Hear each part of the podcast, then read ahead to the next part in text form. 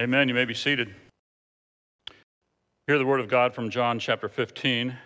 Jesus has been in the upper room with the disciples and they're ready to go. Jesus says, Rise, let us go from here, and says, I am the true vine. My Father is the vine dresser. Every branch in me that does not bear fruit, he takes away. And every branch that does bear fruit, he prunes, that it may bear more fruit. Already you are clean because of the word that I have spoken to you. Abide in me, and I in you. As the branch cannot bear fruit by itself unless it abides in the vine, neither can you unless you abide in me. I am the vine, you are the branches. Whoever abides in me and I in him, he it is that bears much fruit. For apart from me, you can do nothing. If anyone does not abide in me, he's thrown away like a branch and withers, and the branches are gathered and thrown into the fire and burned. If you abide in me, and my words abide in you, ask whatever you wish, and it will be done for you. By this my Father is glorified, that you bear much fruit, and so prove to be my disciples. As the Father has loved me, so have I loved you. Abide in my love. If you keep my commandments, you will abide in my love, just as I have kept my Father's commandments, and I abide in his love. Father in heaven, thank you for your word. Thank you that you've spoken to us, that you've shown us your Son, Jesus. And now we open this word. We hear him speak. We ask you by your Spirit to open our ears that we'll hear the gospel. Open our hearts that we'll believe your good promises, your good favor towards us, and then teach us in glad obedience to do all that you've called us to do. Through Jesus, your dear Son, our Savior, may his name be glorified in all the earth. Amen. Dearly beloved people of God, grace to you and peace from God our Father and the Lord Jesus Christ. We remember this Thursday night when Jesus said this as the night on which he was betrayed. On that night in the upper room, he rose from the table and he washed his disciples' feet. And then he told the betrayer to go out and do what he would do quickly. And then he spoke to his disciples through the evening more and more. And he, he talked to them more and more about leaving them. I'm going to leave you. And they asked, Where are you going? How can we follow? And he said, I am the way. He told them he would leave them, but he would not abandon them, and he would send them the Helper, the Spirit of truth. And all this he said in the upper room where they had supped, where they had eaten the bread and drunk from the cup. And then he said, Rise, let's go from here. That's the end of chapter 14, and then we're, we're in chapter 15. And so they make their way, and the rest of this conversation happens, I think, as they're going, leaving the upper room and through the streets and out, the, out from the city and across the Kidron Valley over into the Garden of Gethsemane on the other side, where Jesus would pray and eventually be arrested. That's Thursday night. Friday morning, Good Friday, at 9 in the morning, the third hour, Jesus is crucified. Friday afternoon, at 3 o'clock, the ninth hour, he breathes his last, and they take his body down and they put it in the tomb. When Jesus says, Rise, let us go from here, he says, I am the true vine, and my Father is the vine dresser. We've been doing a series of the I am sayings on Sunday mornings, and this is the last one. We come to this I am the vine. And many of these terms along the way have had lots of information, lots of, lots of uh, things informing them the, the light, the bread, the shepherd, the door, the way, the resurrection, now the vine. And this one's loaded. The, I am the light. Okay, you think of Genesis 1, you think of the Shekinah glory over the tabernacle and over the temple. I'm the bread of life. You think of the, the manna in the wilderness. I am the good shepherd. You think of Moses and David, and you think of Psalm 23. And now, when he says, I am the vine, what do you think of? These guys would think of Israel. because one of the most common figures for Israel in the prophets was Israel as a vine. And when the prophets would talk about Israel as a vine, they talked about it with love and loss. Listen to Psalm 80. Asaph the psalmist. He wrote, You brought a vine out of Egypt. You drove out the nations and planted it. You cleared the ground for it, and it took deep root and filled the lands. The mountains were covered with its shade, the mighty cedars with its branches. It set out branches to the sea and to its shoots to the river. Why then have you broken down its walls so that all who pass along the way pluck its fruit, and the boar from the forest ravages it, and all that move in the field feed on it? Turn again, O God of hosts, look down from heaven and see. Have regard for this vine, the stalk that your right hand planted, and for the son whom you have made strong for yourself. They burned it with fire, they've cut it down. When the prophets talk about the vine, they talk with love and loss. Isaiah chapter 5 has the song of the vineyard, they call it. Let me sing for my beloved my love song concerning his vineyard. My beloved had a vineyard on a very fertile hill. He dug it and cleared it of stones and planted it with choice vines. He built a watchtower in the midst of it. He hewed out a wine vat in it. He looked for it to yield grapes, but it yielded wild grapes. Now, O inhabitants of Jerusalem, men of Judah, judge between me and my vineyard. What more? was there for me to do for my vineyard that I have not done over it? When I looked for it to yield grapes, why did it yield wild grapes? Now let me tell you what I'll do to my vineyard. I'll remove its hedge, and it shall be devoured. I'll break down its wall, and it shall be trampled down. For the vineyard of the Lord of hosts is the house of Israel, and the men of Judah are his pleasant planting. When he looked for justice, but behold, bloodshed for righteousness, but behold, an outcry. So that's the vine. And that's Israel, God's chosen, his beloved, carefully tended vineyard, but unproductive and then destroyed. Remember, Israel was created as a sanctuary people. Moses led them out of Israel and they came to the mountain and built the tabernacle. And then when they finished it, the glory cloud of God came, and God was enthroned above the cherubim right in the center of the sanctuary, in the center of the nation. And in the time of Judges, Israel completely lost her way, and the tabernacle was left desolate. But then David was anointed, and his son Solomon built a temple in Jerusalem. And again, the light of the world came and God was enthroned again in the temple, but Israel's kings and her people eventually turned away, and the temple was destroyed, and the people were enslaved in a foreign land. But, but then Ezra and Nehemiah, they brought the people back. They rebuilt Jerusalem and the temple, and, and well, you didn't get the glory cloud in the temple for Ezra and Nehemiah. Had to wait 400 years for Jesus to come to the temple and say, I'm the light of the world. And the people said, He blasphemes. And Jesus says, You have one generation, 40 years. And in 70 AD, the temple and the city were destroyed again.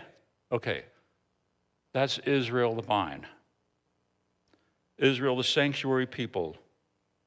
They were called to do, and they're, they're an example to the world that what needs to be done will never get done if you depend on a nation of men to get it done. So we can mourn and lament Israel, and we can remember the nation of God's choosing. We remember it with love, but we feel its loss. So then Jesus tells his disciples, I am the true vine. Israel was a model nation for the world. And what they could never do, Jesus says, I'm going to do. I'm the true vine. What could never be done by men was done by Jesus. Jesus says, I'm the true vine. My Father is the vine dresser. And as always, it's God who lovingly plants and nourishes and tends the vine. Why have a vineyard? What, what, why you plant a vineyard? Let's plant vines in our backyard, okay? Can we get a, why would we do that? Because you want grapes, okay? all that digging, all that work, all that, all that, all that labor, because you want fruit. The point, the whole point of vines is to get grapes and have fruit. That's what we, that's what all the work is for, fruit. Well, the vine Israel was unreliable and disappointing. How about the vine Jesus? The vine Jesus is utterly reliable, eternally satisfying. Is there anything the vine dresser wanted from Jesus that he didn't get? Nothing lacking in Jesus, the vine. I'm the vine, and you are branches. What's our part? What's my part? What's your part? What's the part of everybody who belongs to Jesus? Believe in him, confess him, follow him. Your job now is to abide. Suddenly, 10 times in five verses from verse 4 on, abide, abide, abide, abide, abide, abide. Abide in me. The branch can't bear fruit by itself unless it abides in the vine. Neither can you unless you abide in me. Whoever abides in me and I in him, he it is that bears much fruit. If anyone does not abide in me, he's thrown away. If you abide in me, and my words abide in you, ask whatever you wish. So abide in my love. If you keep my commandments, you will abide in my love. Just as I have kept my Father's commandments, and I abide in his love. Abide, abide, abide. So abide, we don't use that word very much. Abide. When was the last time you used the word abide in your vocabulary? It's kind of an old word. It just means stay. If, you, if your friends are visiting and you run into them, you didn't know they were coming to town, you say, Where are you staying? That's what it means. It's where are you abiding? Where are you living? Where are you staying? You ask your new friend, Where do you live? You're asking, for the, you're asking the abide question. If you go to the bank and you fill out a form for, for something, they, and one of the spots is your permanent address okay? They're asking, where do you abide? What's your permanent address? That's where you abide, that's where you stay, it's where you remain. This word shows up at Jesus' baptism. When Jesus is baptized, the heaven opens and the Holy Spirit, in the form of a dove, comes down and it I mean, most of the translations say it rests on Jesus or remains on Jesus, but it's, it's the abide word. The Holy Spirit comes down and abides on Jesus. That's this word. And notice, when you abide, it means it's not some place that you're not that you need to get to, it's some place that you are. You're not trying to get there, you're already there. The word abide means stay put, keep staying there. Abide in me. You're in me. The word that I spoke to you, that makes you clean. Now abide in me. And it's two way abiding. Not only do we abide in Jesus, but Jesus abides in us. Jesus says, Abide in me, and I in you. Who lives inside you? What's going on in your head? What voice do you hear? Jesus says, I'll send my spirit, the comforter, and he'll lead you into all truth. The spirit of truth will come and he'll speak. Listen to him, abide in me, and I in you. You abide in Jesus as Jesus abides in you. So not only does Jesus make his, his home in you, but his words also abide in you. If my word, uh, let my word abide in you. And then if you keep my commandments, you'll abide in my love. So the commandments and the word are part of the abiding dynamic there. This abiding is the, is the thing that's life giving, branches that abide in Jesus, that live in Jesus. These are the branches that are healthy. They're the ones that are bearing fruit. Branches that aren't connected, that don't live in Jesus, those branches are dead, barren. Snap them off. They go into the fire. When a branch dies, you can tell. Bearing fruit, it's one of the most familiar pictures in the Bible. John the Baptist tells the people, bear fruit in keeping with repentance. Jesus preaches, every tree is known by its own fruit. Fig tree, figs are not gathered from thorn bushes, nor are grapes picked from a bramble bush. In the parable of the sower, the good seed is the one who hears the word and understands it, and he indeed bears fruit and yields a hundredfold, 60 or 30. And then Paul tells the church walk in a manner worthy of the Lord, fully pleasing to him, bearing fruit in every good work, increasing in the knowledge of God. So, are you fruitful? Are you abiding in the vine? You know, people, people, it's easy to beat yourself up about not being very fruitful. You know, I should be better by now. I, I'm not producing the results that I wish I could. Why am I having, why am I still having some problems? Okay. Well, let me just encourage you. Here's some fruit you can bear. Show up on Sunday and praise Jesus.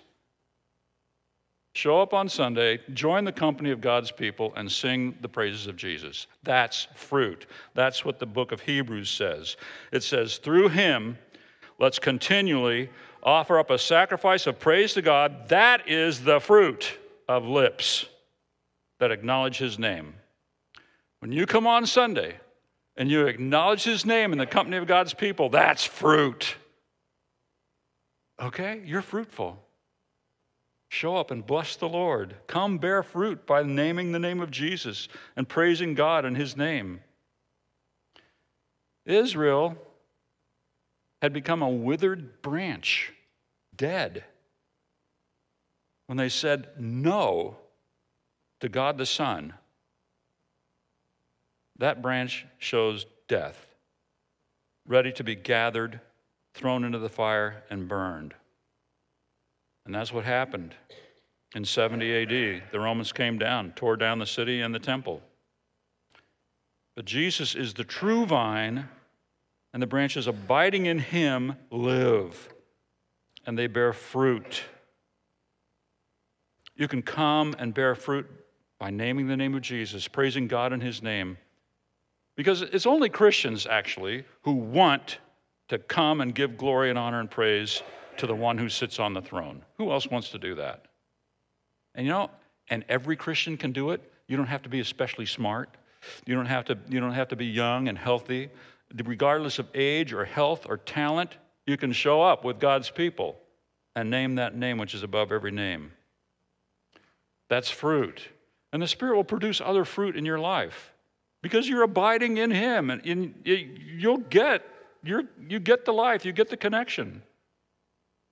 Sometimes bearing fruit, though, you need to ask for special help. This is why Jesus says, Whatever you ask, ask whatever you wish, it'll be done for you. By this, my Father is glorified that you bear this kind of fruit. What's the Father looking for in your life? What kind of fruit does Jesus want to see in your life? What kind of fruit will glorify Him? So you have to ask, What do you want? Okay, Jesus, teach me what to want. And then what I want, when I want what God wants, I can say to Him, okay, please, beloved Father, Jesus loved His enemies, He gave Himself for our sins. Now, please, help me love you know who, for whom I have no kind thoughts. That's the kind of miracle God is glad to do. Bear fruit to the glory of the Father and prove to be his disciples. As the Father has loved me, so I have loved you. Abide in my love. God loves you. I've kept my Father's commandments. I abide in his love. Keep my commandments. Abide in my love. Abide in the vine. Your home is in Jesus. Let his word live in your heart. Let his praise be on your lips. Take up his works with your hands. For he's the bread of life. He's the light of the world. He's the door. He's the good shepherd. He's the way. He's the resurrection and the life. He is the true vine. Now may the God of hope fill you with all joy and peace in believing, so by the power of the Holy Spirit you may abound in hope. In the name of the Father, and the Son, and the Holy Spirit. Amen.